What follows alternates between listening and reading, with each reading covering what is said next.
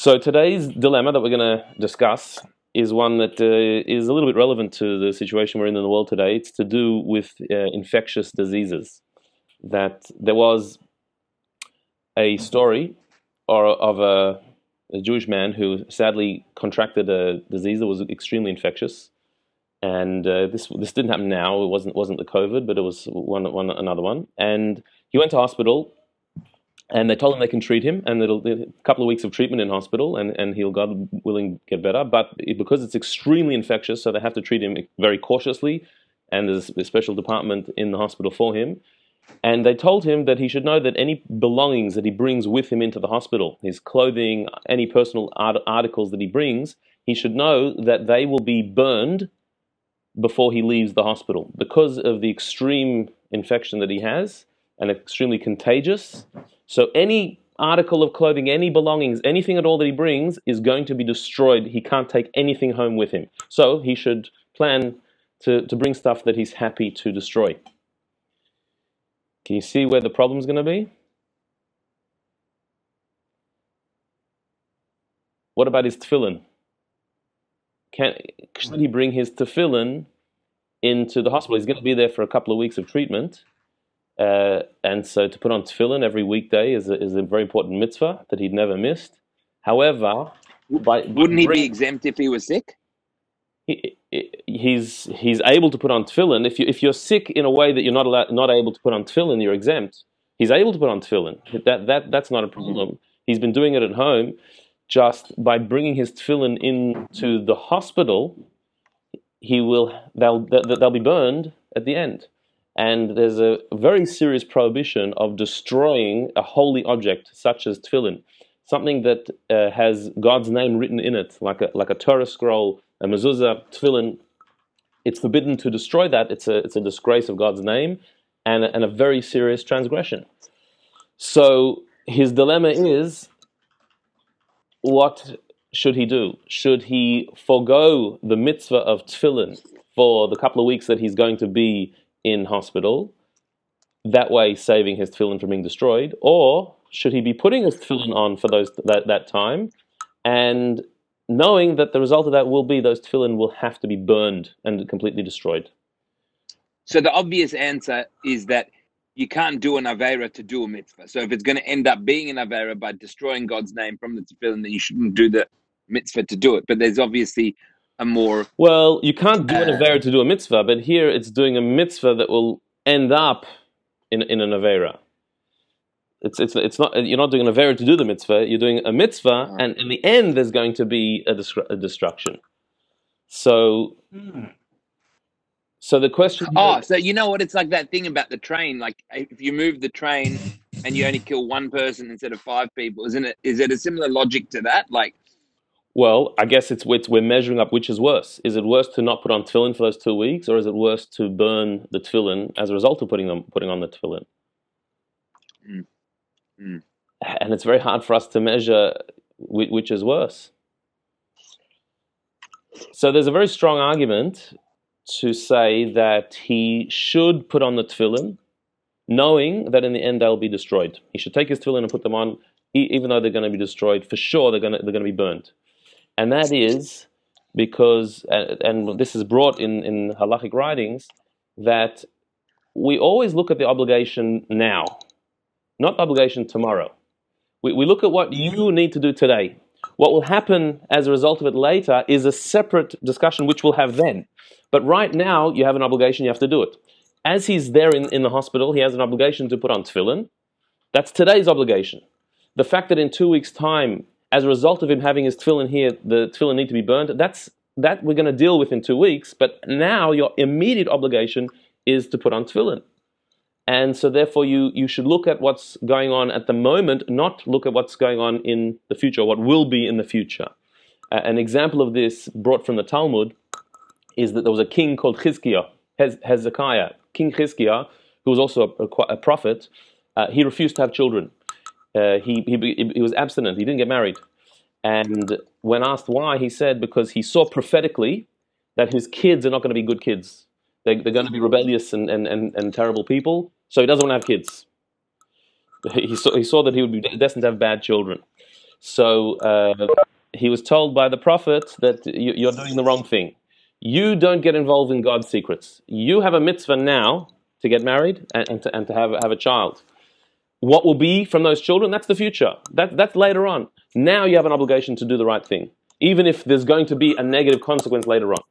So one, one suggestion is to apply that logic here. You have an obligation to put on tefillin today. The fact that in two weeks that's going to cause those tefillin to be burned, that is not your business. That's, that's later on. That's not now. That's not now's problem. Now's problem is what your, your obligation is today. So that's, that's one quite, quite strong argument to say that he should, should put, put his tefillin on even though they're going to be burnt. However, the comparison to Chizkiyahu is maybe a bit of a stretch because Chizkiyahu was talking about having children who will have free choice to do what they want. That's, that's totally out of his control. Whereas here, by him bringing the tefillin, he is responsible for the tefillin being burnt. If it's, if it's a fair comparison, perhaps not. But certainly the, the principle of your immediate obligation overrides a future obligation, that, that is a strong argument. However, like always in, uh, in Jewish law, there's another way of looking at it. And the, the, this is debated whether that is indeed the case here. Because the destruction of the name of God is an extremely serious thing, something we take very, very seriously, uh, to the point where it could override an immediate obligation. And an example of this is a fascinating one is this. We have a mitzvah to put on a mezuzah on our doorposts. However, it is brought in, in the halachic uh, writings that if you live in a place that is very anti-Semitic, and when you put a mezuzah up, the mezuzah is definitely going to be pulled off by some anti-Semite and discarded. You don't put on a mezuzah. Not because you're hiding your Jewishness. Everyone knows you're Jewish, and that that that that you, you you're proud of. However, the mezuzah being discarded and and and uh, destroyed, disrespected, that you cannot allow. You can you cannot let that happen. And so if it's very likely to happen, or if you've tried, you put up a mezuzah and it, and it, and it get, gets taken away. If this is what happens in your neighborhood, you're actually exempt from putting a, a mezuzah on your outer doorpost. You better leave it, leave it blank rather than have the mezuzah disgraced. So, if that's the case, it would seem here as well. the, the, immediate obligation to put on tefillin is overridden by the future disgrace that those tefillin will experience by being being burnt by the hospital. So, uh, if that's the case in mezuzah, it should be the case here with tefillin as well. Uh, and in fact, this this opinion is quoted by a rabbi whose name um, is Rabbi Weidenfeld, um, Dov Berish Weidenfeld. He was in Israel a very the big halachic authority just after the war. He survived the war in Europe, and, and he writes this as an answer to this, to this very question. He was once discussing this with another rabbi who quoted the other opinion that says that no, you look at your immediate obligation and that overrides the future dis- d- destruction or disgrace of the tefillin. And Rabbi Weidenfeld said, if you knew my brother, you wouldn't say that and he told a story, and it seems that there was a personal story that that he had, and that was his brother, Rabbi Rabbi Nochem Weidenfeld was his name. Uh, during the war, he was he was taken to one of the camps, one of the concentration camps, and he took tefillin with him. He took his tefillin with him, and a Nazi guard found his tefillin on him, and took them and threw them on the floor. Um, Rabbi Nachum picked them up off the floor and kissed them, as one does if, if the tefillin fall on the floor. He, he gave them a kiss. The Nazi was Furious, grabbed them back off him and threw it again. And again he picked it up and he kissed the tefillin in front of the Nazi. The Nazi took him a third time, threw it and said, if you pick it up, I'm going to kill you on the spot. Nachum went white and he was marched away. He went back to his barracks and he died. He died in his barracks from the pain of seeing his tefillin thrown on the floor. This was Rabbi Weidenfeld, Rabbi Dov Berish Weidenfeld's brother, who died in, in the camp, not, not because the Nazi killed him, because he saw the tefillin on the floor. So Rabbi Weidenfeld said, if you would have seen my brother, you would not say that somebody could bring tefillin and put them on today, knowing they're going to be burnt in the future. If you would see the, the, the preciousness, that he, that he took he, how seriously he took the holiness of his tefillin, you wouldn't you wouldn't say such a thing.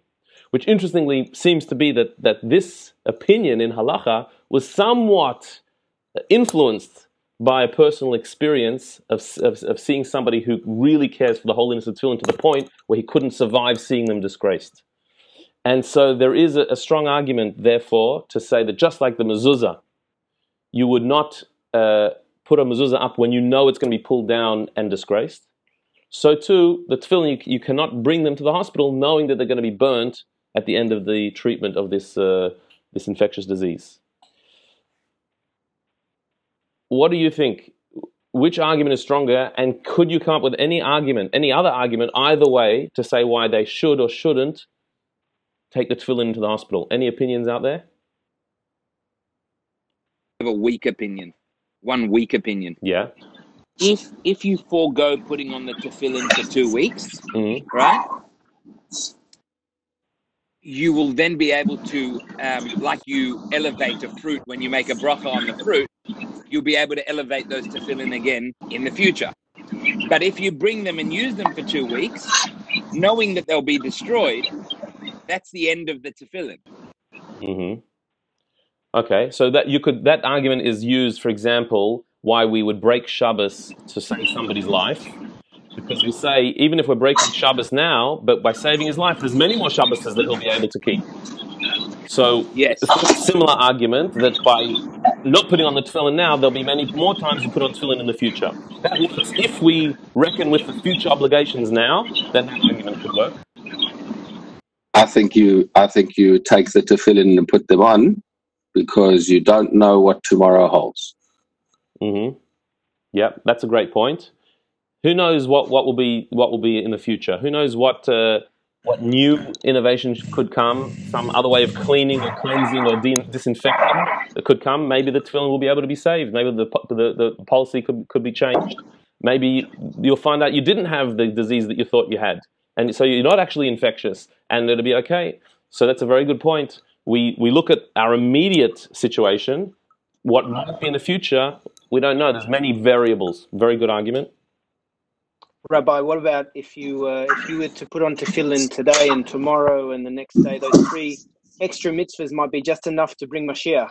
So then, by the time Mashiach comes, you don't even you don't have to worry about them being destroyed. Even better argument. Even better. The Mashiach could come today as, as a result of you putting on tefillin. Maybe that mitzvah is the last mitzvah and then there's nothing to worry about whatsoever. Very good, very good.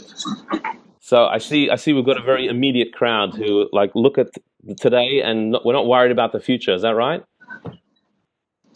Sort of. Yeah. I'll, I'll, give one other argument, one other good argument for him to put on his tefillin, and this would override all other arguments against putting on the tefillin, even the story of Reb Nachum and uh, and the, the, the holiness of the tefillin. But this would override it, and that is what encouragement would he be getting from having his tefillin with him and being able to pray while he's in the hospital? We all know that any disease, a physical disease, you need physical treatment, but the spiritual treatment of a disease is equally important. The the faith and the trust and the encouragement and the positive thinking of a person who is going through any type of treatment is very much uh, central to their curing. And so by taking his tefillin away from him, there's a certain demoralizing feeling that he'll have, not being able to put on his tefillin. By having his tefillin, it could literally save his life. It may, his, his ability to pray with his tefillin could, could lift his spirits. And that would override everything. If we could argue, and I think we can, that a person being able to pray on a daily basis, yes, his tefillin are going to be burnt. Let's say they might be burnt in two weeks' time, but the fact that he was able to pray with them every day is going to help his healing and is going to, to, to help save his life, that would override every other concern. And so, with all of these arguments that we've had, I would say that he should indeed take his tefillin there. And the best solution will be Mashiach will come and there'll be no disease and no problems, and his tefillin will stay with him. Shkoyach, guys. Thank you, Rabbi. Have, Thanks, Rabbi. Have a great rest Thanks, of the Rabbi. day. Thank you, Rabbi. Thank you. Thanks, All the best. Have a great Yontif.